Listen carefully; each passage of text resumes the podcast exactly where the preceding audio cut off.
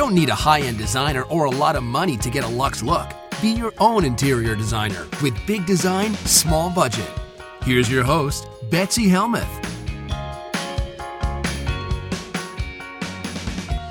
Let's get personal, personal.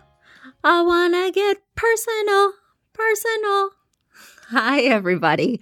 No, you are listening to Big Design, Small Budget. Do not worry. This is not your all eighties radio station. But I was inspired this week because the questions that came into me this week were a little bit personal. And as you guys know, I do not mind keeping it real with you all. I do not mind breaking it down and getting a little bit personal. So that is what we are doing on today's episode of Big Design, Small Budget. I'm Betsy Helmuth, and I can't wait to get a little bit personal. So guys, before we dive into your questions, I wanted to share something that I am super pumped about. Are you ready? I am offering a new service at Affordable Interior Design that I am so ecstatic to tell you guys about. It just launched. Is today Monday? Today's Monday. It just launched today. It just launched today. And I, my mission at Affordable Interior Design is to make these interior design concepts that used to just be for the elite. It used to just be something that was considered an indulgence. No, it should be a right. It should be accessible for everyone. You should be able to access not only the tips, not only the empowerment in the form of information, but also my discounts. So for so many years, we haven't even really used our discounts. If you know anything about our business model at Affordable Interior Design, we basically tell people what to do and what to buy, and then they go out and buy the items on their own. So we've had access to all these discounts for quite a long time, and we use them rarely.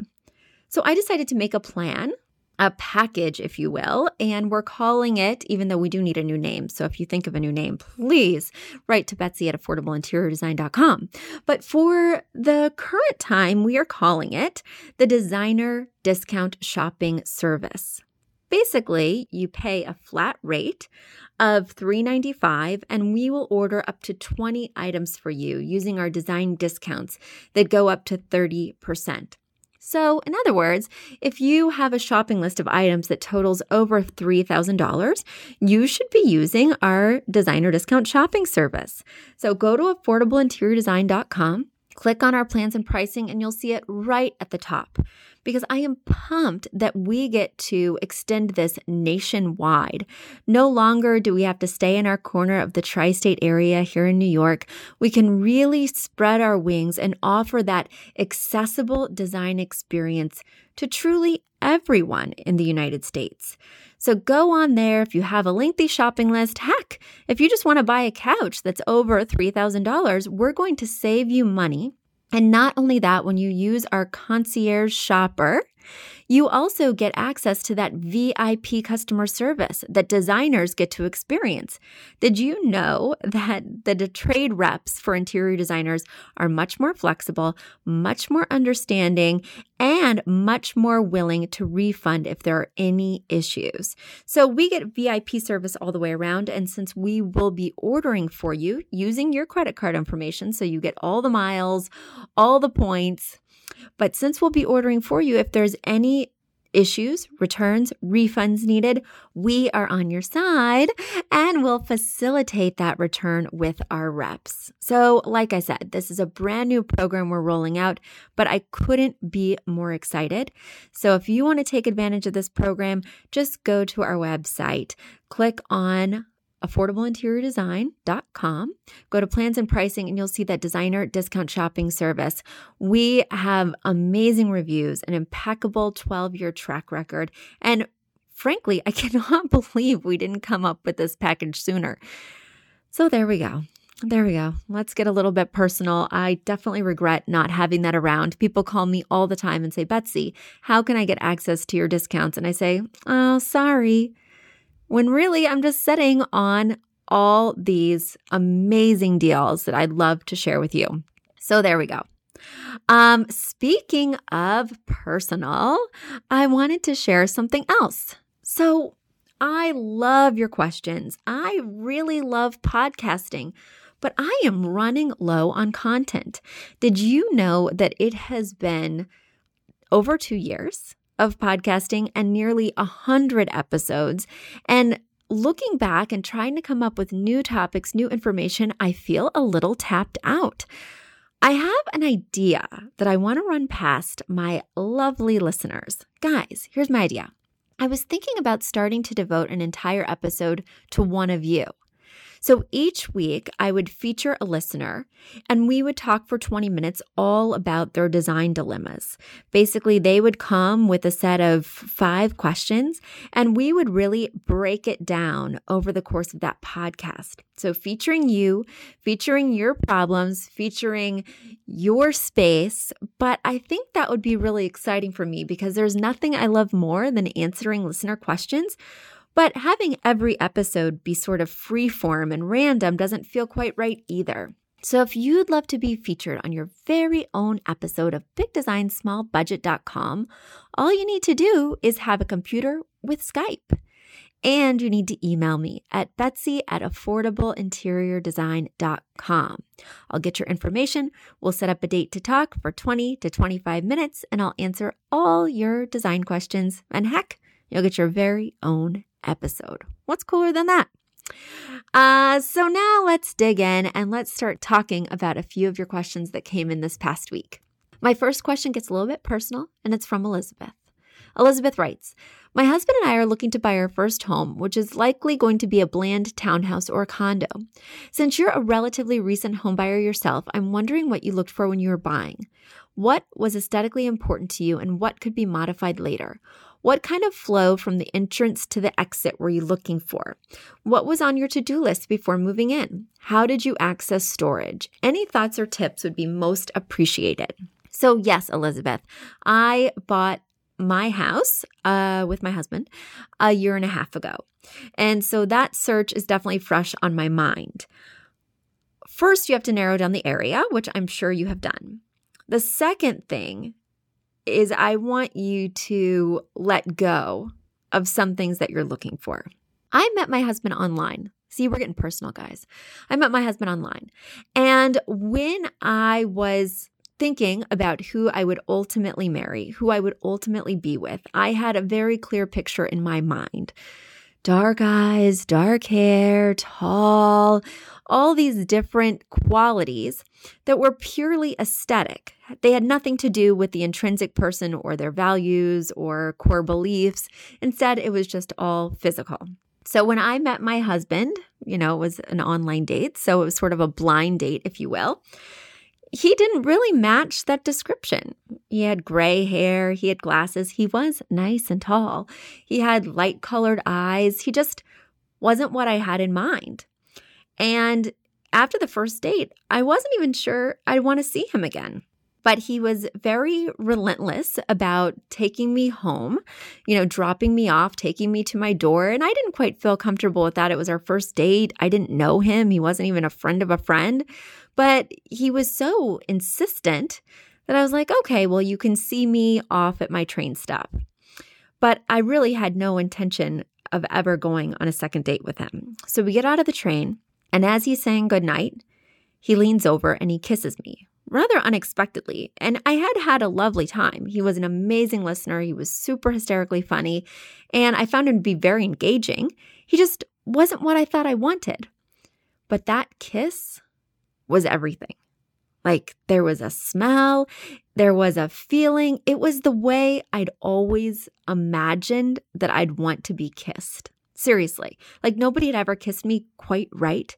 And then there it was, right on my lips. Like, the perfect kiss. And my eyes just opened. Nobody was more startled than I was. He walked away. You know, we said goodnight. And I texted him flabbergasted. I just texted, good kissin'. I mean, I was in shock. So when I met with my real estate agent, I told her, I absolutely don't want to see anything stucco. I'm really open, but I do not like Mediterranean styles at all. I don't like stucco. I don't like the terracotta tiles. I don't like any of it. Show me a Victorian, show me a craftsman, show me a mid-century. All of those sound delicious, but don't take me anywhere near that Mediterranean style. So I looked at lots of houses and we got close to buying a couple. But one day there was a listing I hadn't seen. And since we were already in town looking at spaces, I said, just show me that one. And of course, the exterior was stucco and it had the terracotta tile roofs. But in the area we were looking in Westchester, there just wasn't a lot of inventory. So I said, well, you know, might as well see everything. But I walked up the stairs to the front door and I just knew this wasn't my place. It just didn't have that curb appeal. It wasn't tall, dark, and handsome. It was stucco. But I walked in and I instantly knew. I didn't actually know until I got to the second floor.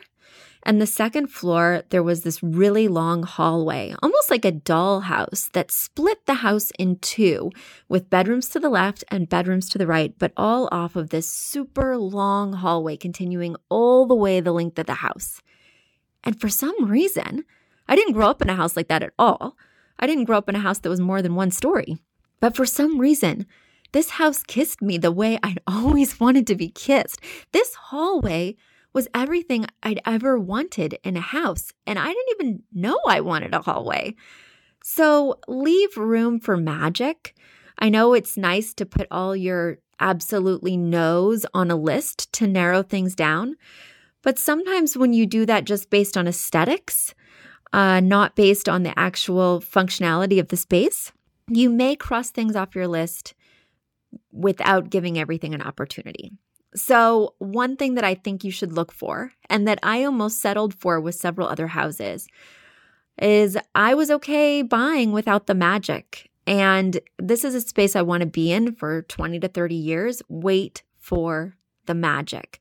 Just like with a spouse, you will know it when you kiss it, so wait for it. The other thing that you want to think about when you're looking at a house is don't move into a house whose pants are already too tight for you. I saw several houses where I was like, oh, I already feel a little squeezed in this house. And we got very close. We nearly got into contract with one house that I was like, well, I can fill this house up right now. There's nowhere to go, but I really love the house. It's so cute. It's so charming. But, you know, we're a little maxed out with this square footage. So pick a house that has a little room to grow. Maybe it even has an entire room you're not quite sure what to do with. You'll figure it out, and as your lifestyle and family grows and changes, you might find that that room gives you five more years in the home because you added that flexibility, that longevity, that extra bonus room that became something you really needed later. So my husband and I got in a house with several rooms that we don't quite know what to do with, but don't worry, we're filling them up quite nicely. So don't go for the too tight pants if you want to have that longer term of an experience with your home. The other thing that I really looked for is something solid. I saw so many homes that were fixer-uppers that the homeowner obviously went to Home Depot one too many times and was just slapping things together, things that looked cheaply done. I knock on the cabinets, you know, just to make sure they don't sound too hollow core. I knock on the doors to make sure they don't sound too hollow core. When things are done shabbily on the exterior, you know they're also shabby on the interior. And there goes to another point. I really think it's important to find a house that's been loved. So some people are really open to flipping and taking houses that have never been loved and putting that juju into them, but this mama don't got time for any renovation juju. I want a house that somebody has lived in and loved it, and even if it's a little bit out of date, I know that when something broke, they fixed it the right way. They didn't just slap on some pretty tile and put it on the market. So even though there are some renovations I'd like to make to my old home, my old home is from nineteen thirteen, down the line, I could tell with the things that they had done, that they had done them right, that they had outsourced to people who knew what they were doing. So there we go, Elizabeth. I hope that helps. So before we continue to our next segment, let's cut for a commercial break. Then I have even more personal questions. Do you love learning about design? Do you wish you could take a deeper dive into the topics we discuss every week on my podcast? You can. I offer online design classes. just head to the website big design small budget dot com and you can check out my online classes there. I offer three different courses, one in feng shui, one in styling, and one that focuses on furniture selection, size, et cetera. Choose from those classes or take all three and get a copy of my book for free. Each class is forty dollars, or get that combo pack with the book, three classes, and the book mailed to your home for ninety dollars. Mention promo code podcast to get fifteen percent off your entire order. Check out my classes, learn more, empower yourself so that you can go shopping with confidence and design a space that looks uniquely you while having optimum flow. Check it out at big design small budget dot com. Welcome back, everybody. Before we get to my next batch of questions, I wanted to announce the winner of our review contest. So many great reviews came in, and I cannot tell you how I appreciate them. One comment came in that I want to address. Someone mentioned that they feel rather disappointed that my podcasts don't always come out on the same day. And people, I feel you. I have my favorite podcasts, Struggle Bus, Missing Richard Simmons, Startup, Open for Business, and I know when they come out and I wait for them with bated breath. I get so excited and I really, they make my Wednesday, Monday, Tuesday. Uh, I try and get a podcast that I'm excited about for every day of the week. That way I always have something to be pumped about on my commute to work. But unfortunately, guys, I am a C E O, I'm a designer myself, I'm a mom, and I just podcast pretty much for fun. So I can't always be as reliable as I would even like to be. But keep those reviews coming, keep that content topic idea coming, and hopefully I'll get these out on a more regular date. I had been aspirationally hoping for Tuesdays, but in terms of how the real world works, whew, stuff comes up for me. But I'm going to try and be more consistent with that Tuesday release. But in the meanwhile, once a week will have to do. But let me announce that winner. So first of all, thank you so much for writing reviews on iTunes. They are truly the best way to spread the word about this podcast. Of course, you can always tell your friends too. But drumroll, please. The winner of the review contest is Pete Hammond. So Pete, please write to Betsy at affordable interior design dot com with your address so I can mail you an autographed copy of my book, Big Design, Small Budget. I would love to ship it out to you ASAP. So Pete Hammond, send me an email and I'll get you that book out right away. Now on to my next question. My next question comes from Katie, and Katie wrote, Betsy, you recommended a shoe rack on your podcast a while back, and I cannot remember what episode it was on or which one it was. If you could let me know, I'd really appreciate it. So yes, Katie, I can't remember which episode it was or which shoe cabinet it was, but chances are if I'm recommending a shoe cabinet, you better bet it is from Overstock, and it is Westgate's Oversized Multipurpose Shoe Cabinet. Once again, Westgate's Oversized Multipurpose Shoe Cabinet. It is one of my favorites. There's open shelving on the right side for lazy people like me who are never going to open a door to put their shoes away. But there is a cabinet on the left-hand side for people like me who are a little bit cluttery and need a place to stash those umbrellas, those doggy poo bags, those gloves. It is the perfect, or practically perfect, shoe cabinet.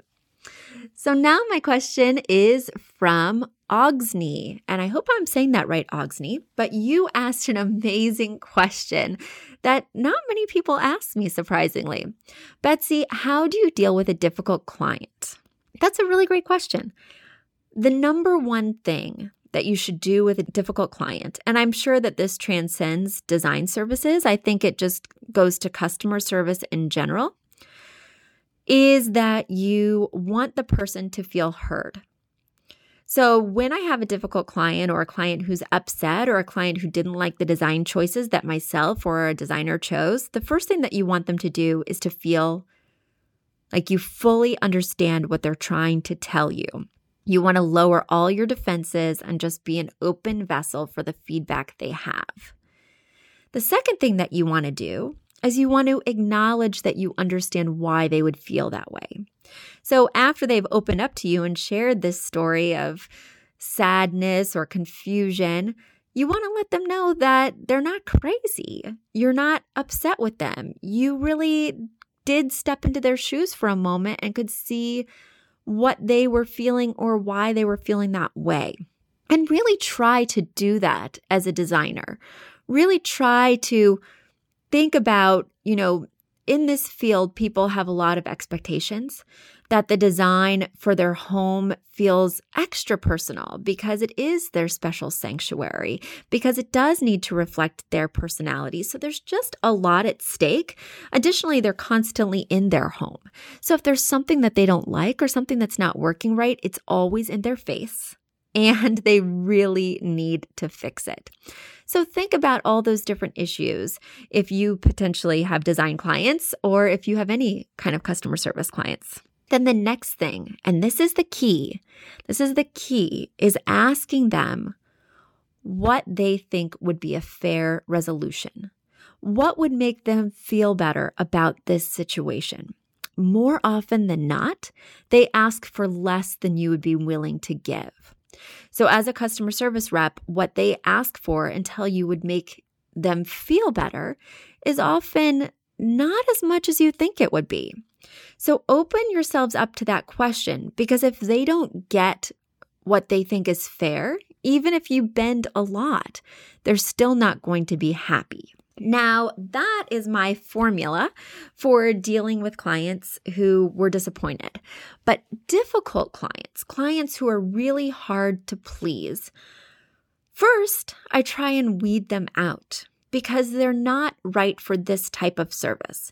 Someone who is super picky or super difficult really needs that consistent handholding of a high-end professional, somebody who gets paid a lot of money to deal with a lot of questions, who gets paid to source a lot of options.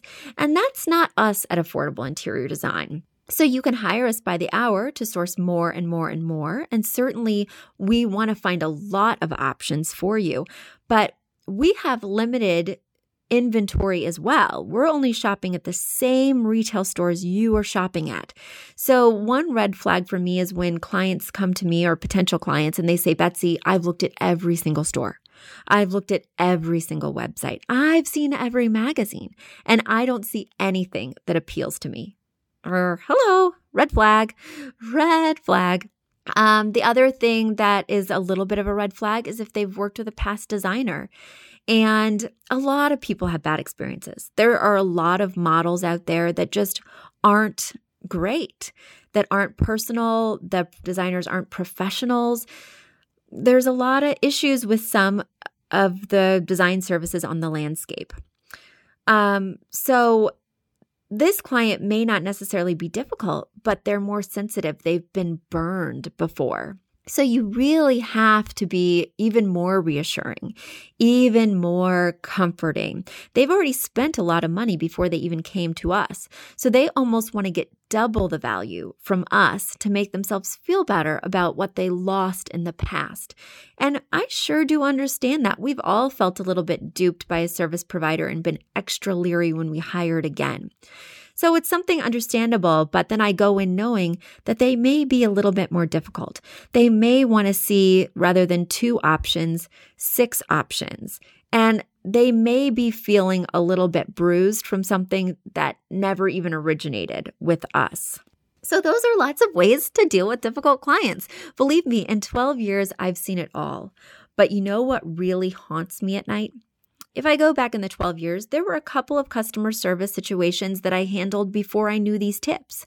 There were a couple of times when I knew I had done the best job for the client and still they weren't happy, when I couldn't kind of weed out those people who would truly never be happy. And I couldn't resolve issues for people who seemed like they were maybe taking advantage. But those situations, those clients, I remember their names. I remember their faces, and it haunts me in my dreams. And so I wish I would have handled things with customer service that was amazing, that bent over backwards. And that's why now at Affordable Interior Design, we offer a satisfaction guarantee, because I would much rather give back all your money, even after a lot of work, than have you on my conscience twelve years later wondering, should I have given them a refund? Should I have, you know, been more flexible when they did want twenty more options? So it's something to think about, and it's also the cost of doing business.